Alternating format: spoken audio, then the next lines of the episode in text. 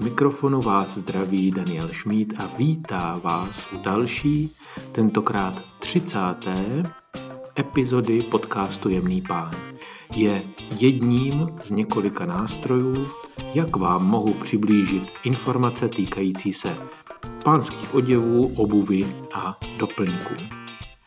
Abych toto sdělení doplnil dalšími možnostmi, jak mé názory na oblékání získat, tak nutno dodat, že se jedná o firemní kurzy, články v časopisech a také na mém blogu a také můj Instagram profil. Tam všude máte možnost získat můj názor na to, co jsou oděvy, co jsou boty a co jsou doplňky, kterými bychom se měli zabývat.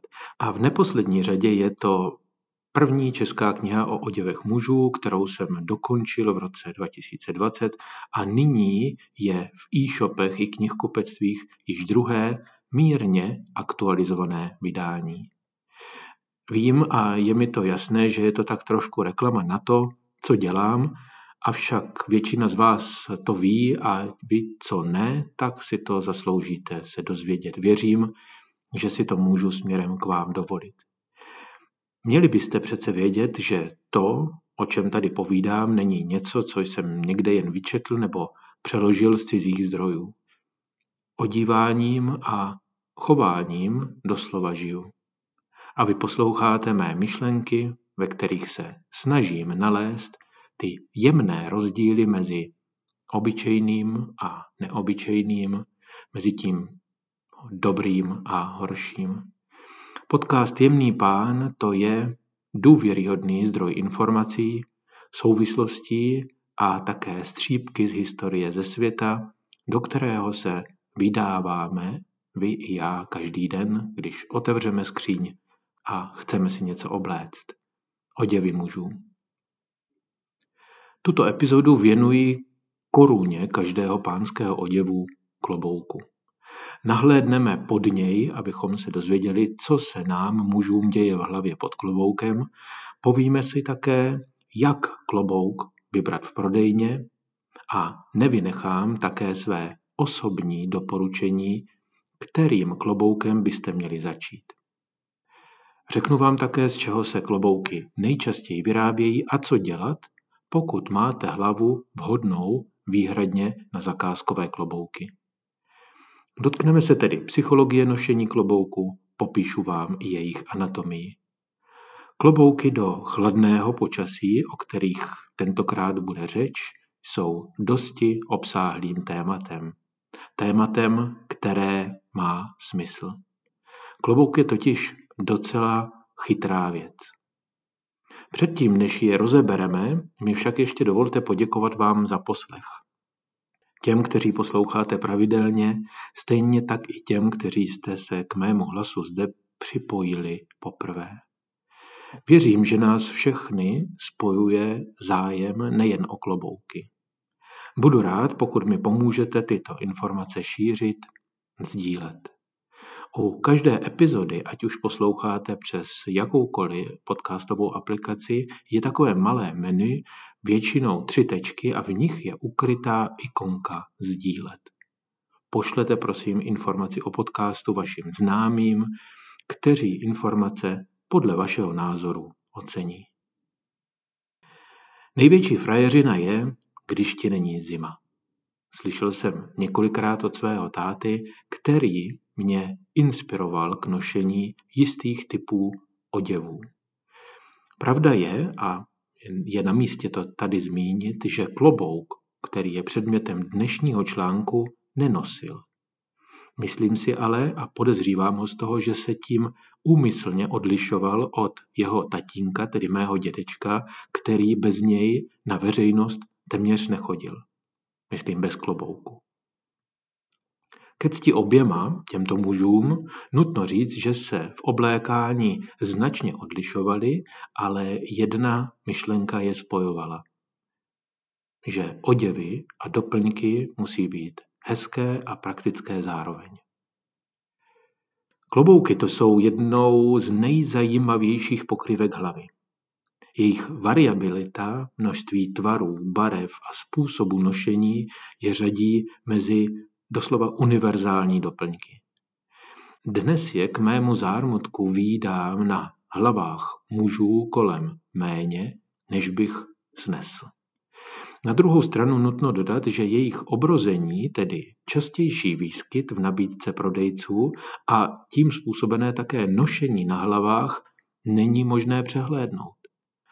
Mužů z klobouky je o něco více, než tomu bylo třeba před deseti lety. Jistý trend častějšího nošení klobouků nelze tedy nevnímat, i přesto jich však může být víc. A já se o to dnes budu snažit. A možná, že se mi dnes podaří vás doslova do klobouků namočit. Nechám tentokrát stranou letní klobouky. Jistě se k ním vrátím a v některé z dalších epizod je popíšu. Každopádně stojí za to někdy v budoucnu popřemýšlet o panamáku, slamáku nebo papíráku a podívat se na rozdíly mezi nimi. To byly ty letní. My však začneme psychologií klobouku klasického, podzimního, zimního, která pro jeho nositele i pro ty, kteří se s okloboukovaným jedincem setkávají, hraje velkou roli.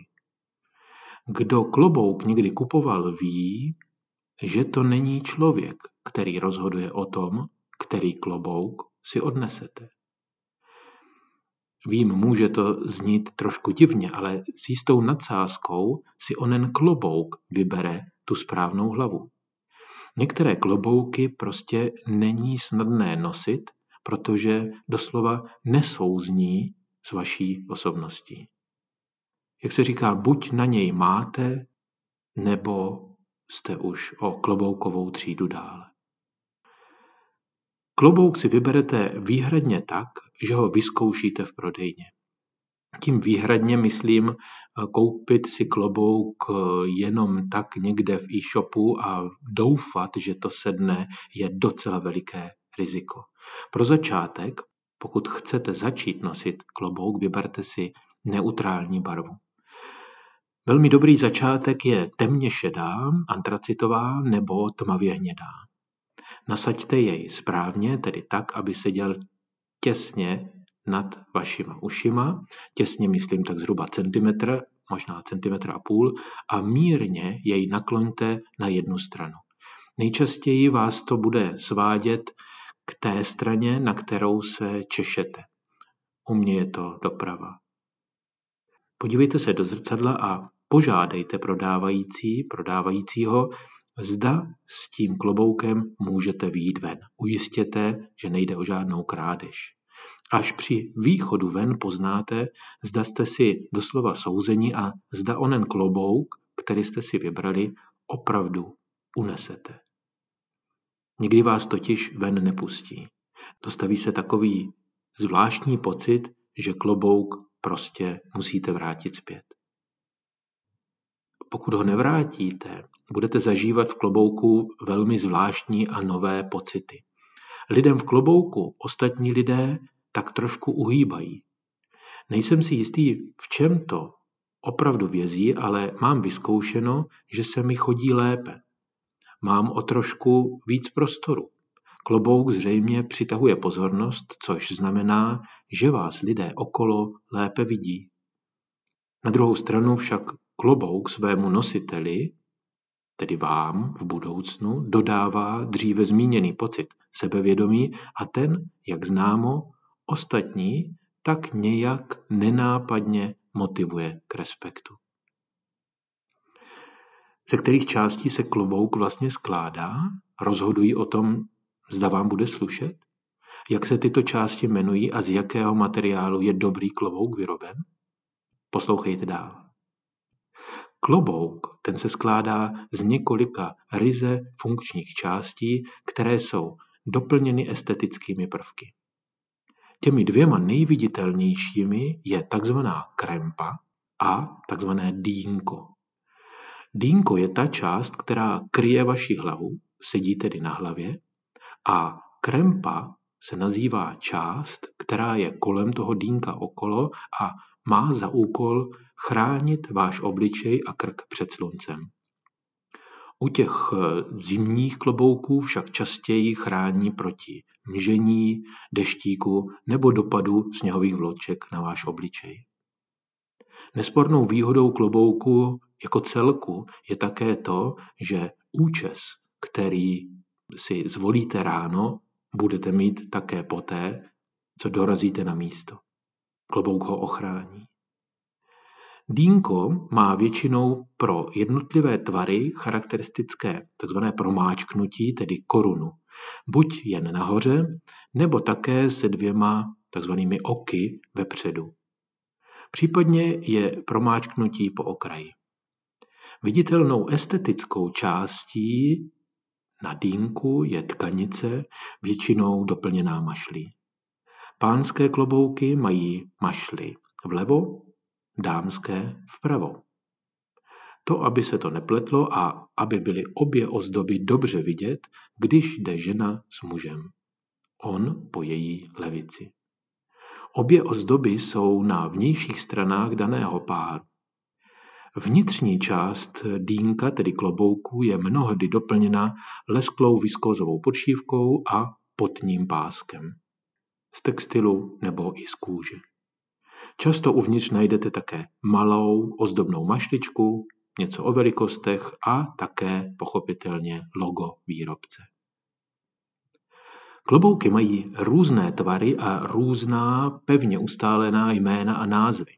To je samo o sobě téma na samostatný díl, který vám s radostí taktéž dopřeji v budoucnu, pokud budu mít dost odvahy na to popsat jednotlivé názvy a to, jak klobouky vypadají. Nyní však k slíbeným materiálům. Nejčastěji používaným materiálem na výrobu je plsť. Konkrétně plsť z králíčí srsti, která má pro kloboučnictví nejlepší vlastnost svým přerušovaným dřeňovým kanálkem. Na povrchu králičí Stejně tak jako i zaječí srsti se nacházejí šupinky, které ono plstění umožňují. Tento materiál je také na omak velmi hladký a příjemný. Plst je možné vyrobit také z jemné ovčí nebo jehněčí vlny, případně ze srsti dalších zvířat, která mají vhodné vlastnosti. Jen pro komplexnost těchto základních informací dodávám, že ten, jenž vyrábí klobouky, se nazývá modista. Jelikož jde však nejčastěji o ženy, je mnohem známější výraz modistka. Pokud tíhnete k českým produktům, jistě najdete dostatek možností v továrně na klobouky. Tato tři slova stojí pro jméno světoznámé značky Tonak dostupné jsou také německé klobouky Meiser, vyráběné na Slovensku. Případně americký Stetson nebo italský Borsalino. S těmito se však už vydáváte do vysoké kloboukové ligy. O jednom výjimečném kloboučnictví, starém několik desítek let, respektive století, jsem se v jednom z minulých dílů zmínil. Váš budoucí klobouk si také můžete nechat vytvořit na zakázku. Můžete začít od zakázkových klobouků nebo od konfekčních, je to jedno. Dovolím si ještě doplnit, že cena kvalitního klobouku začíná někde kolem dvou a půl, spíše třech tisíc a může vás dovést přes naprosto běžné pětitisícové částky za dobrý klobouk až k částkám násobně vyšším. Každopádně se vyhněte prosím všem kloboukům extra laciným, vyrobeným z umělých materiálů, jako je polyester nebo polyamid. Pokud nejste čistokrevný bushman a častěji než ve městě se s vámi setkáme v lese, nekupujte také klobouky kožené nebo ušité z bavlny. Myslím si také, že byste se měli obloukem vyhnout všem malým kloboučkům, které zaplavily přehlídková mola před třemi čtyřmi lety a část mladých mužů je nosí. Tím mám na mysli klobouku typu bucket, psáno bucket. To není vaše cesta.